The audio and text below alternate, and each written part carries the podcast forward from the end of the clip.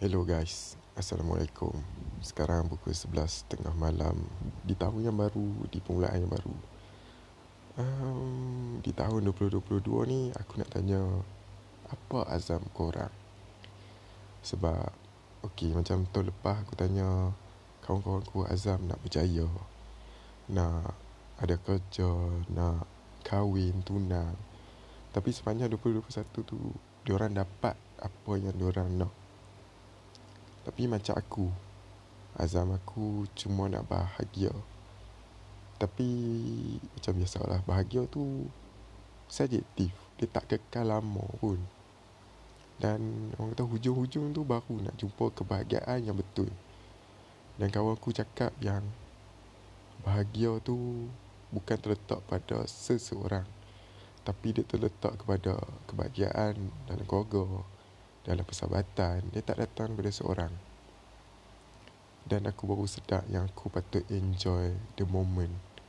Bukan teringat yang benda yang dah lepas dan risau benda yang akan datang.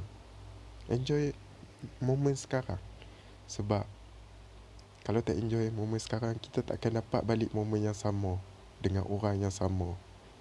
Sebab kita makin meningkat usia kita dan kita akan pergi ke jalan yang kita pilih haluan masing-masing dan tak semua orang akan sama dengan haluan kita.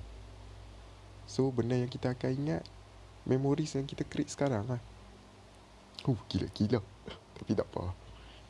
Itu apa yang orang cakap dekat aku. Jangan terlampau terikat dengan masa lampau dan jangan terlampau risau apa yang akan berlaku.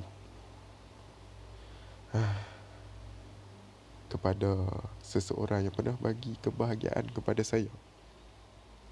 Moga kehidupan anda di sana uh, lebih tenang lah. Lebih bahagia. Aku pun tak kata aku bagi kebahagiaan kepada dia secukupnya. Sebab aku tak ada dekat sana dengan dia. Tapi aku harap orang yang jaga sekarang lebih bagus daripada aku. Bye bye. Assalamualaikum. See ya.